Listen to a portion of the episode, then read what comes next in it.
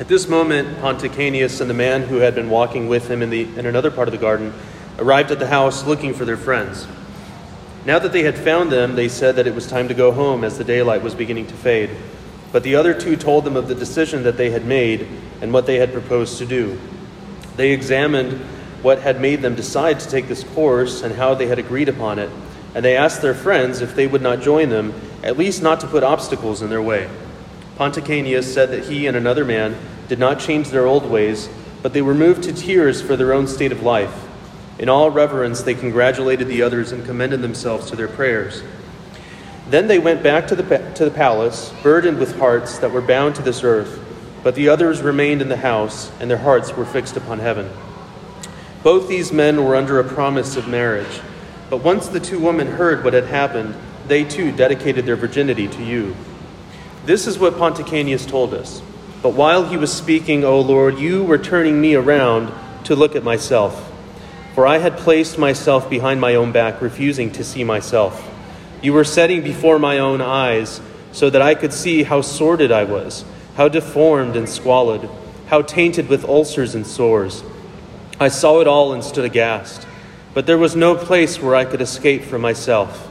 If I tried to turn my eyes away, they fell on Ponticianus, still telling his tale. And in this way you brought me face to face with myself once more, forcing me upon my own sight, so that I should see my wickedness and loathe it. I had known it all along, but I had always pretended that it was something different. I had turned a blind eye and forgotten it. But now the more my heart warmed to these two men as I heard how they had made the choice that was to save them by giving themselves up entirely to your care, the more bitterly I hated myself in comparison with them. Many years of my life had passed, twelve, unless I'm wrong, since I had read Cicero's Hortensius at the age of 19, and it had inspired me to study philosophy. But I still postponed my renunciation of this world's joys, which would have left me free to look after that other happiness the very search for which, let alone its discovery, I ought to have prized above the discovery of all human treasures and kingdoms, or the ability to enjoy all the pleasures of the body at a mere nod of the head. As a youth, I had been woefully at fault, particularly in my early adolescence. I had prayed to you for chastity and said, Give me chastity and continence, but not yet. For I was afraid that you would answer my prayer at once and cure me too soon of the disease of lust, which I wanted satisfied, not quelled. I had wandered on along the road of vice in the sacrilegious superstition of the Manichees. This is a cult that St. Augustine followed. Not because I thought that it was right, but because I preferred it to the Christian belief, which I did not explore as I ought, but opposed out of malice. I had pretended to myself, for the reason why, day after day, I staved off the decision to renounce worldly ambition and follow you alone was what I could not cert- uh, was that I could not certain goal towards what might steer my course. But the time had now come when I stood naked before my own eyes, while my conscience upbraided me. Am I to be silent?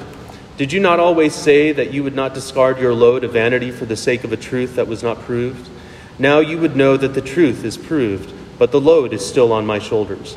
Yet here are others who have exchanged their load for wings, although they did not wear themselves out in the search for truth or spend 10 years or, making up, uh, or more in making up their minds. All the time that Ponticianus was speaking, my conscience gnawed away at me like this. I was overcome by shame. And when he had finished his tale and completed the business for which he had come, he went away, and I was left to my own thoughts. I made all sorts of accusations against myself I cudgeled my soul and belabored it with reasons why it should follow uh, me now that I was trying so hard to follow you. But I fought back. I would not obey, and yet could offer no excuse. All its old arguments were exhausted and had been shown to be false. My inner self was a house divided against itself. In the heat of the fierce conflict which I had stirred up against my soul in our common abode, my heart I turned upon Alypius my looks betrayed the commotion in my mind as I exclaimed, What is the matter with us? What is the meaning of this story? These men have not had our schooling, yet they stand up and storm the gates of hell, excuse me, the storms of uh, the gates of heaven, while we, for all our learning, lie here groveling in this world of flesh and blood. It is because they have led the way that we are shamed to follow. Is it not worse to hold back? This is a, uh, an excerpt from St. Augustine's Confessions. Um, I, uh, I, originally had planned on uh, giving a quick summary of St. Augustine, and I was hoping it would be grand and eloquent, and I can share with you how much I love St. Augustine. But um, uh, for the sake of time, I'm not going to do that, and um, I'm just going to read the back of this book, which uh, does a better job of what I would have said anyway. Um, it said, The son of a pagan father and a Christian mother, St. Augustine spent his early years torn between conflicting faiths and worldviews. Uh, in fact, quick som- commentary here, he he, he actually belonged to, uh, to a cult uh, called the Manichees, which he just referenced in, in uh, the excerpt that I just read.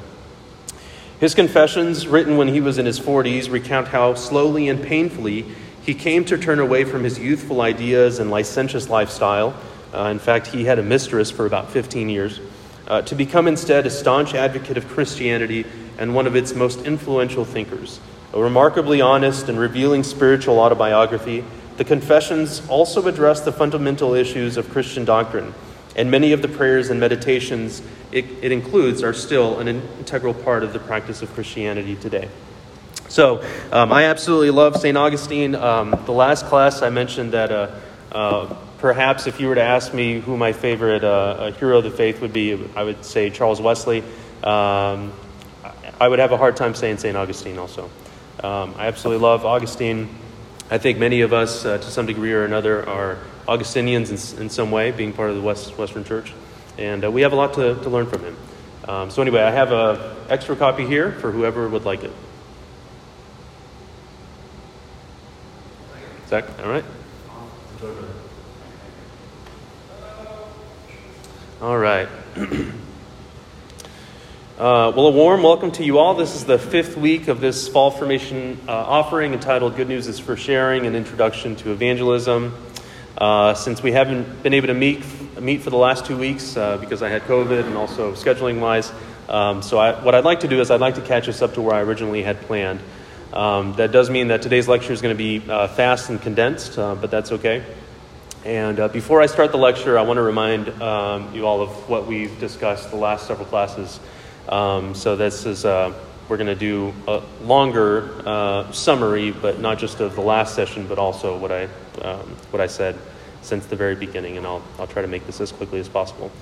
Um, so the first week uh, we defined the gospel as the compassionate sharing of the good news of Jesus Christ with lost people, in the power of the Holy Spirit, for the purpose of bringing them to Christ as Savior and Lord, that they might turn to Him, so that they might turn, might in turn uh, share Him with others. Um, so, several different keywords here. So, our evangelism is to be compassionate, um, it's sharing the good news of Jesus Christ. Um, the, the message is intended for lost people. Uh, we do it not in our own strength and power, but in the power of the Holy Spirit. And the purpose is so that others might see Christ as both Savior and Lord. Um, and then we turn, uh, we hope in the future that the, they also will turn and, and uh, present Christ to others. Uh, we also define what the gospel is, uh, and we used four words to help us remember how to articulate our faith. Uh, if you guys remember, the four words were God, man, Christ, response. So that was uh, the first week. Uh, weeks two and three, we covered six hindrances to evangelism. Um, so the first one, self perceived ignorance. So sometimes we falsely think that we don't know enough to share the gospel, um, or we aren't qualified enough to share the gospel with others. Hindrance number two, apathy. Um, so sometimes, sadly, we're apathetic towards evangelism, either because of a lack of love towards others um, or we stubbornly refuse to do what God is calling us to do. Uh, number three, sin. So the nature of sin is that it brings uh, death, chaos, and distrust. Uh, we know this to be true in our own individual lives, uh, with others, but also in our walk with the Lord. And it's easy to see how sin can be a uh, hindrance to sharing our faith with others. Um, oppressive governments and the threat of persecution. Um, obviously, we don't typically deal with this here in America, but we remember the persecuted church, and we take advantage of the fact that, uh, that we don't have to worry about that uh, here in America, so we, we need to take advantage of that. Uh, number five, the spiritual forces of evil. Um, so, this is something that we're um, desperately blind to here in America. So, our battle is not against flesh and blood, the apostle said, but against the spiritual forces of evil. Uh, so we must remember that despite what we can only see with our eyes, uh, there is a spiritual realm happening around us. Uh, and it would be foolish for us to think that Satan uh, cares a little about our evangelism efforts. Uh, and then, sixth, uh, the last hindrance to evangelism that we discussed is the fear of man. And then, this, I think, is the greatest hindrance that we have in our evangelism. We miss out on gospel opportunities, uh, not because we can't, but because we uh, care more about what other people think of us um, rather than what God thinks of us. And of course, the reality, quick side note here, the reality is that people don't think about us as much as we think that they do. Um, but uh, anyway, besides that, uh, we serve the Almighty God of the universe. And um, armed with our Lord Jesus Christ and the Holy Spirit dwelling inside of us, uh, we can overcome the fear of God, or excuse me, the fear of man uh, through our faith. Um, so if you recall, the, the thing I kept underlining through all these six hindrances is that we can uh, overcome them not through our own strength, obviously, but in Christ. Uh, it's only through the gospel that we can overcome these hindrances and we can be ambassadors of Christ uh, that God is calling us to be. And then the, uh, the last week, so week number four, um, I argued that a high view of God's sovereignty and salvation, um, otherwise known as Calvinism, monergism, doctrines of grace, it fuels evangelism. It doesn't hinder it. Um, so to argue my thesis, we did a quick sub- summary, excuse me, survey over the Trinity's uh, plan of salvation. So Father, Son, Holy Spirit. Um, so God the Father ordains and elects from eternity past. Uh, the Son executes the plan of salvation through the incarnation, his sinless life, his death on the cross, and his resurrection. And the Holy Spirit indwells our hearts uh, to live victoriously and guarantee us of our future inheritance in the kingdom of God. And furthermore, I also argued that salvation is a gift from God to the spiritually dead, and that salvation finds its origin not in the will of man, but in the will of God. And so, with all this in mind, I concluded that the high view, uh, that a high view of God's sovereignty and salvation, um, it empowers us with three things. It empowers us with boldness, uh, with faith, and with patience.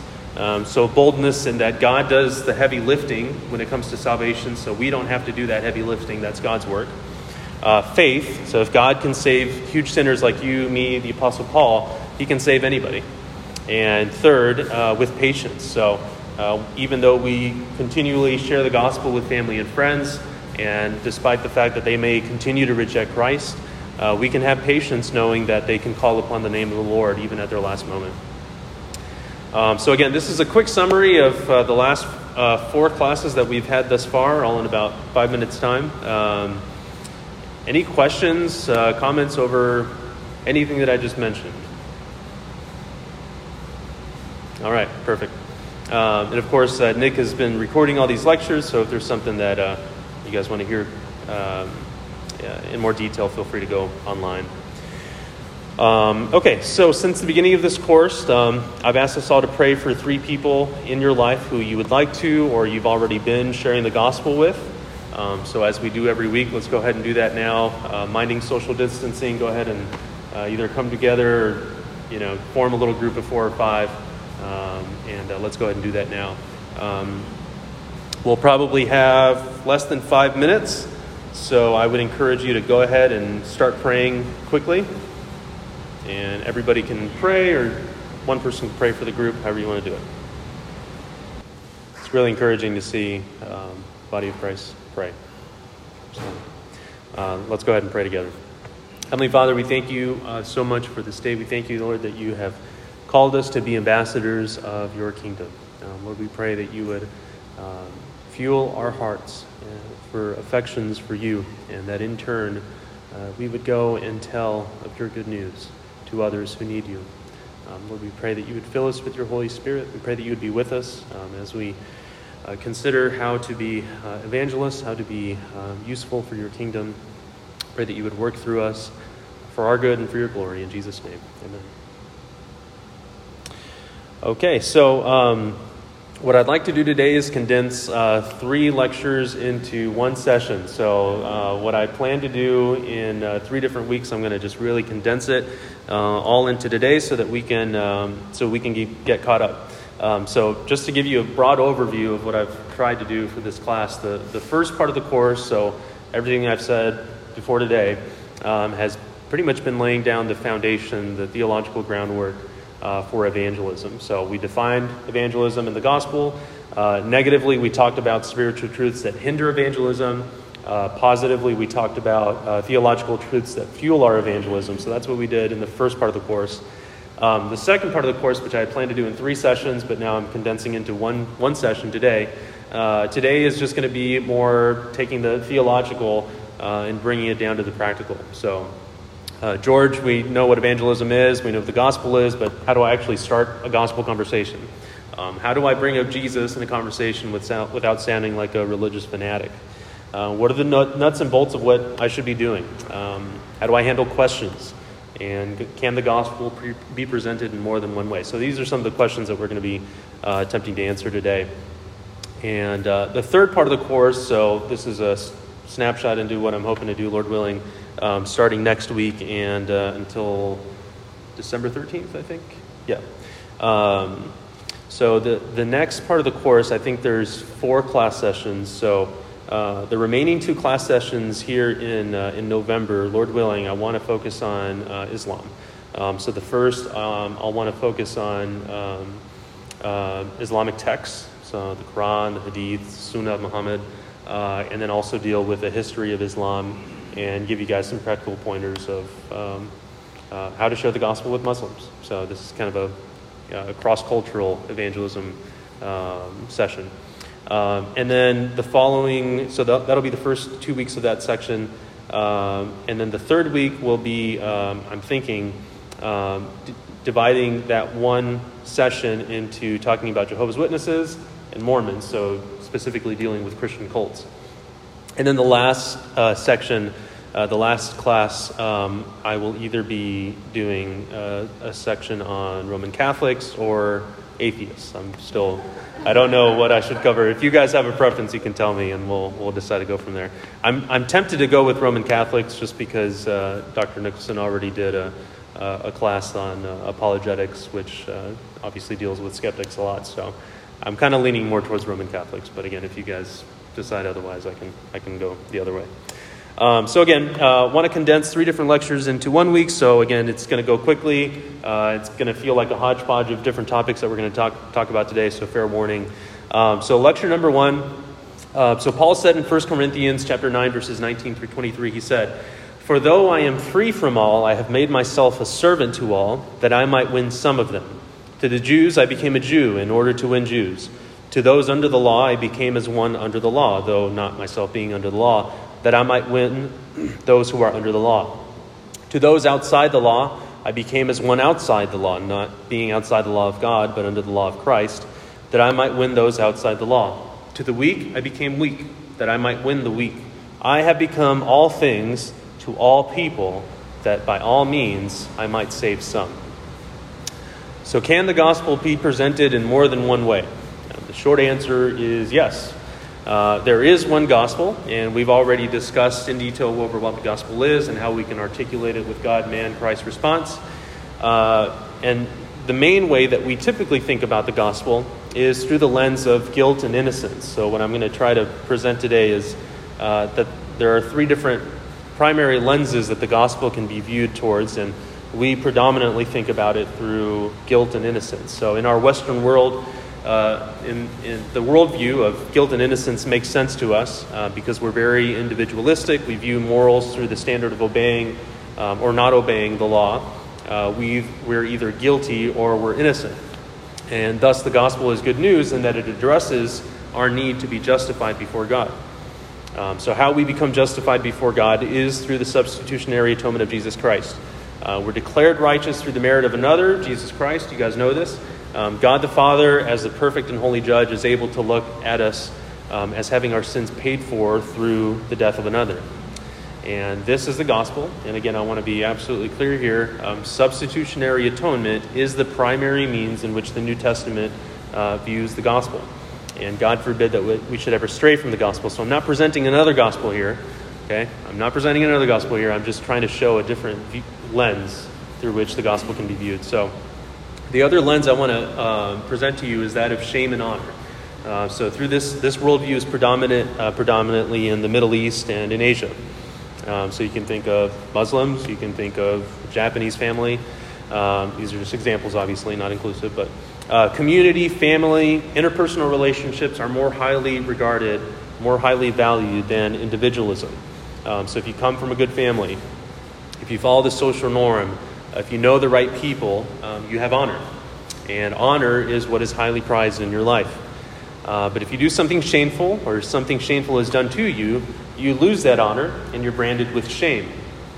The gospel addresses people that live life through the worldview of shame and honor.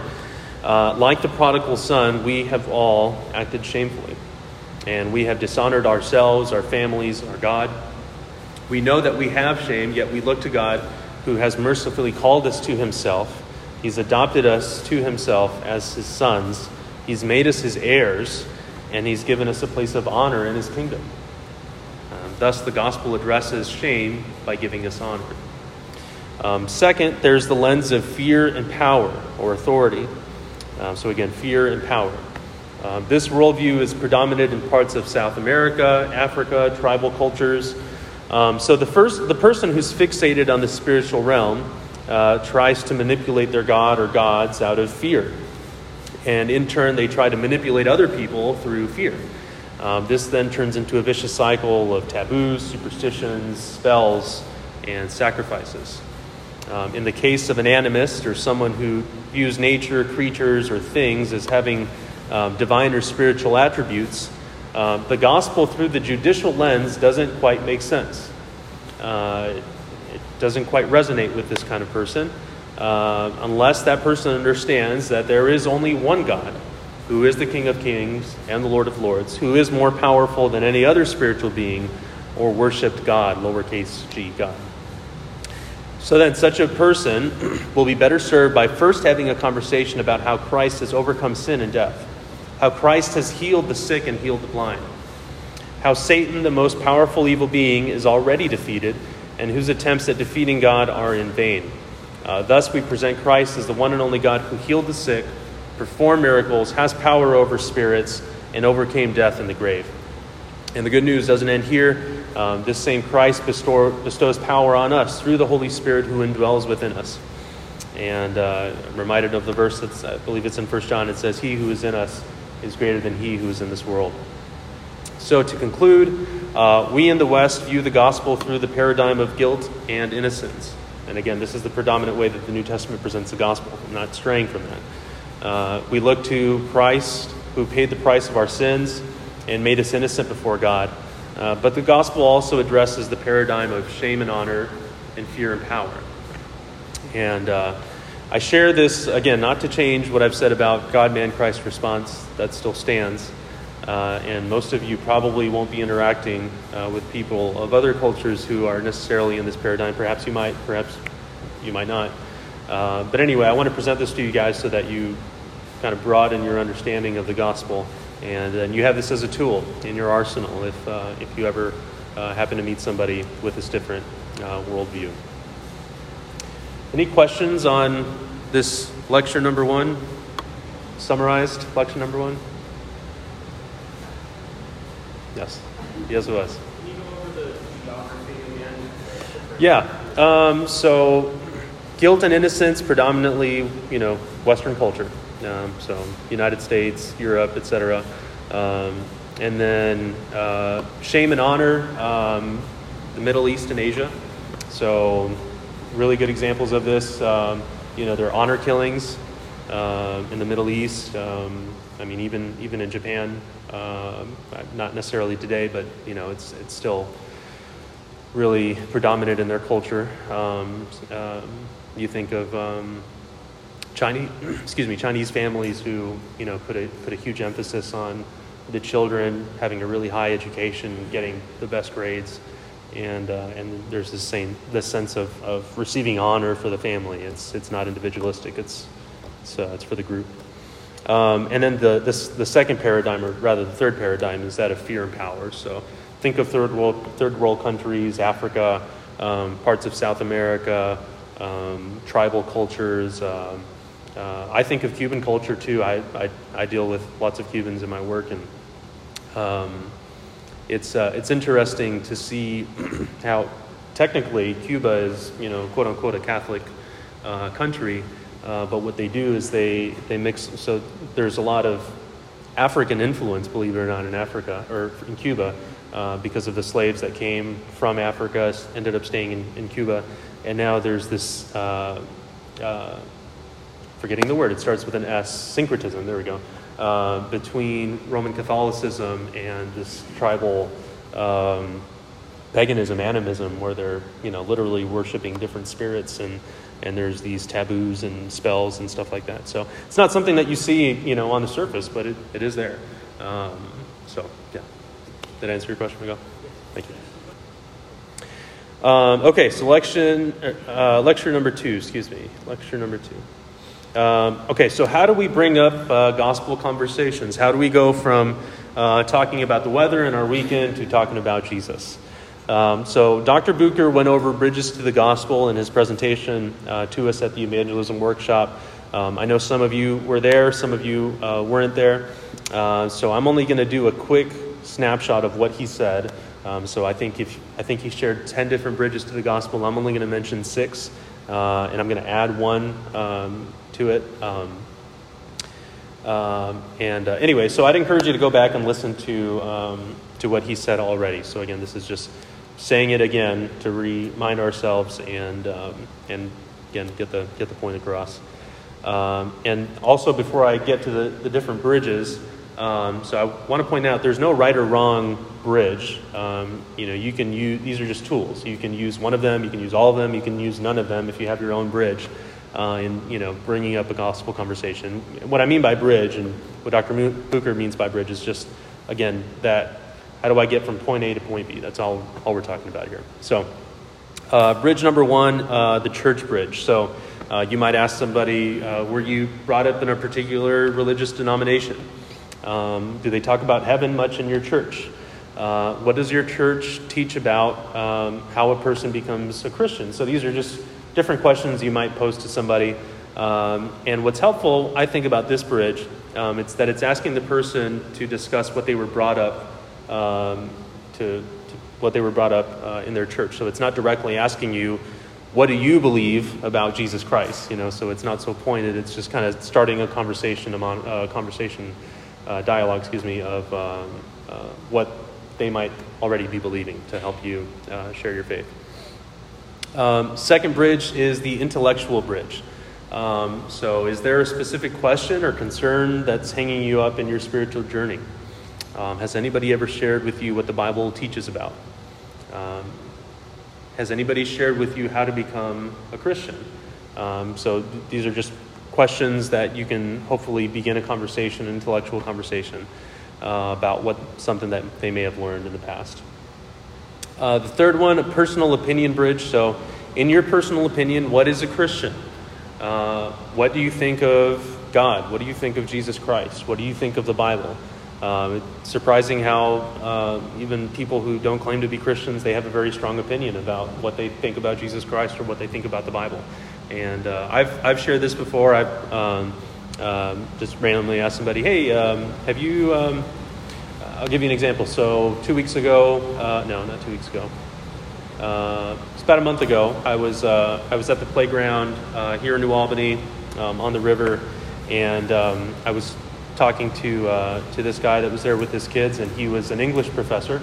And I, I asked him, I, am not going to quote exactly what I said, I'm going off of memory here, but I, I, I mentioned something about the Bible being the most um, published book in all the world, and has he happened to read the Bible? And uh, so, anyway, that kind of opened the conversation. I mean, I figured he's an English professor, for goodness sakes. I mean, surely, he's, hopefully, he's read something of the Bible. And uh, anyway, so that opened the conversation, and we started talking about spiritual things, and, uh, and I was able uh, to share the gospel with him. Uh, but that's, a, that's just a, one bridge to the gospel.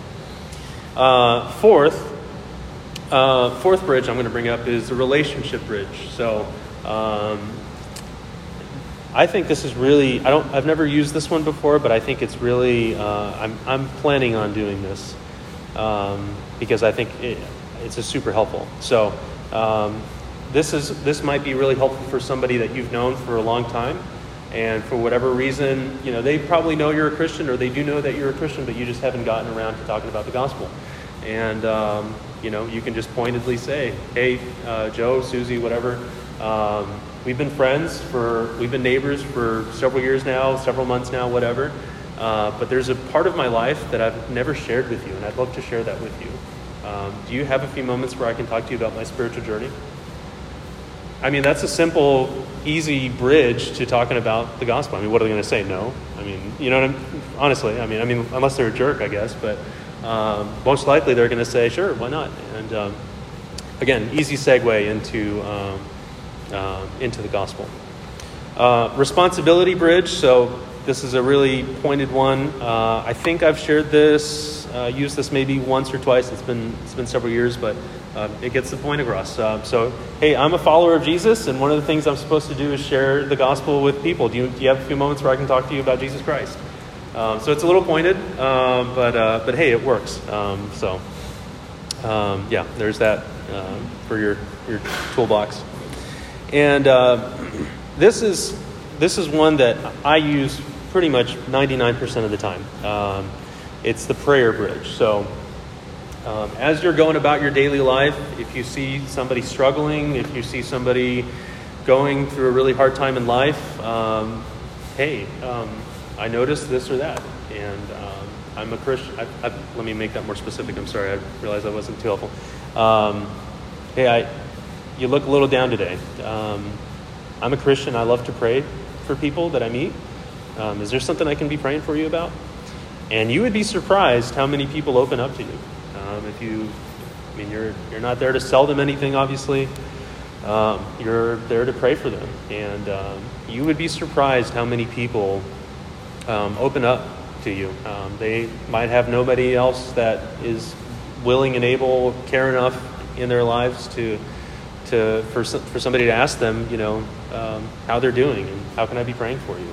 And uh, it really means a lot to somebody, especially for somebody going through a really hard time in life um, to just ask them, How can I be praying for you? And uh, they'll share with you. And um, depending on you know how the conversation's going, you can share the gospel with them uh, during that conversation. Or um, what I do sometimes is I share the gospel with them during my prayer.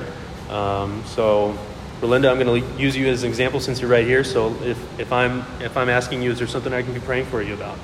Um, you share whatever the need that is, and then I'll ask you, Can I pray with you right now?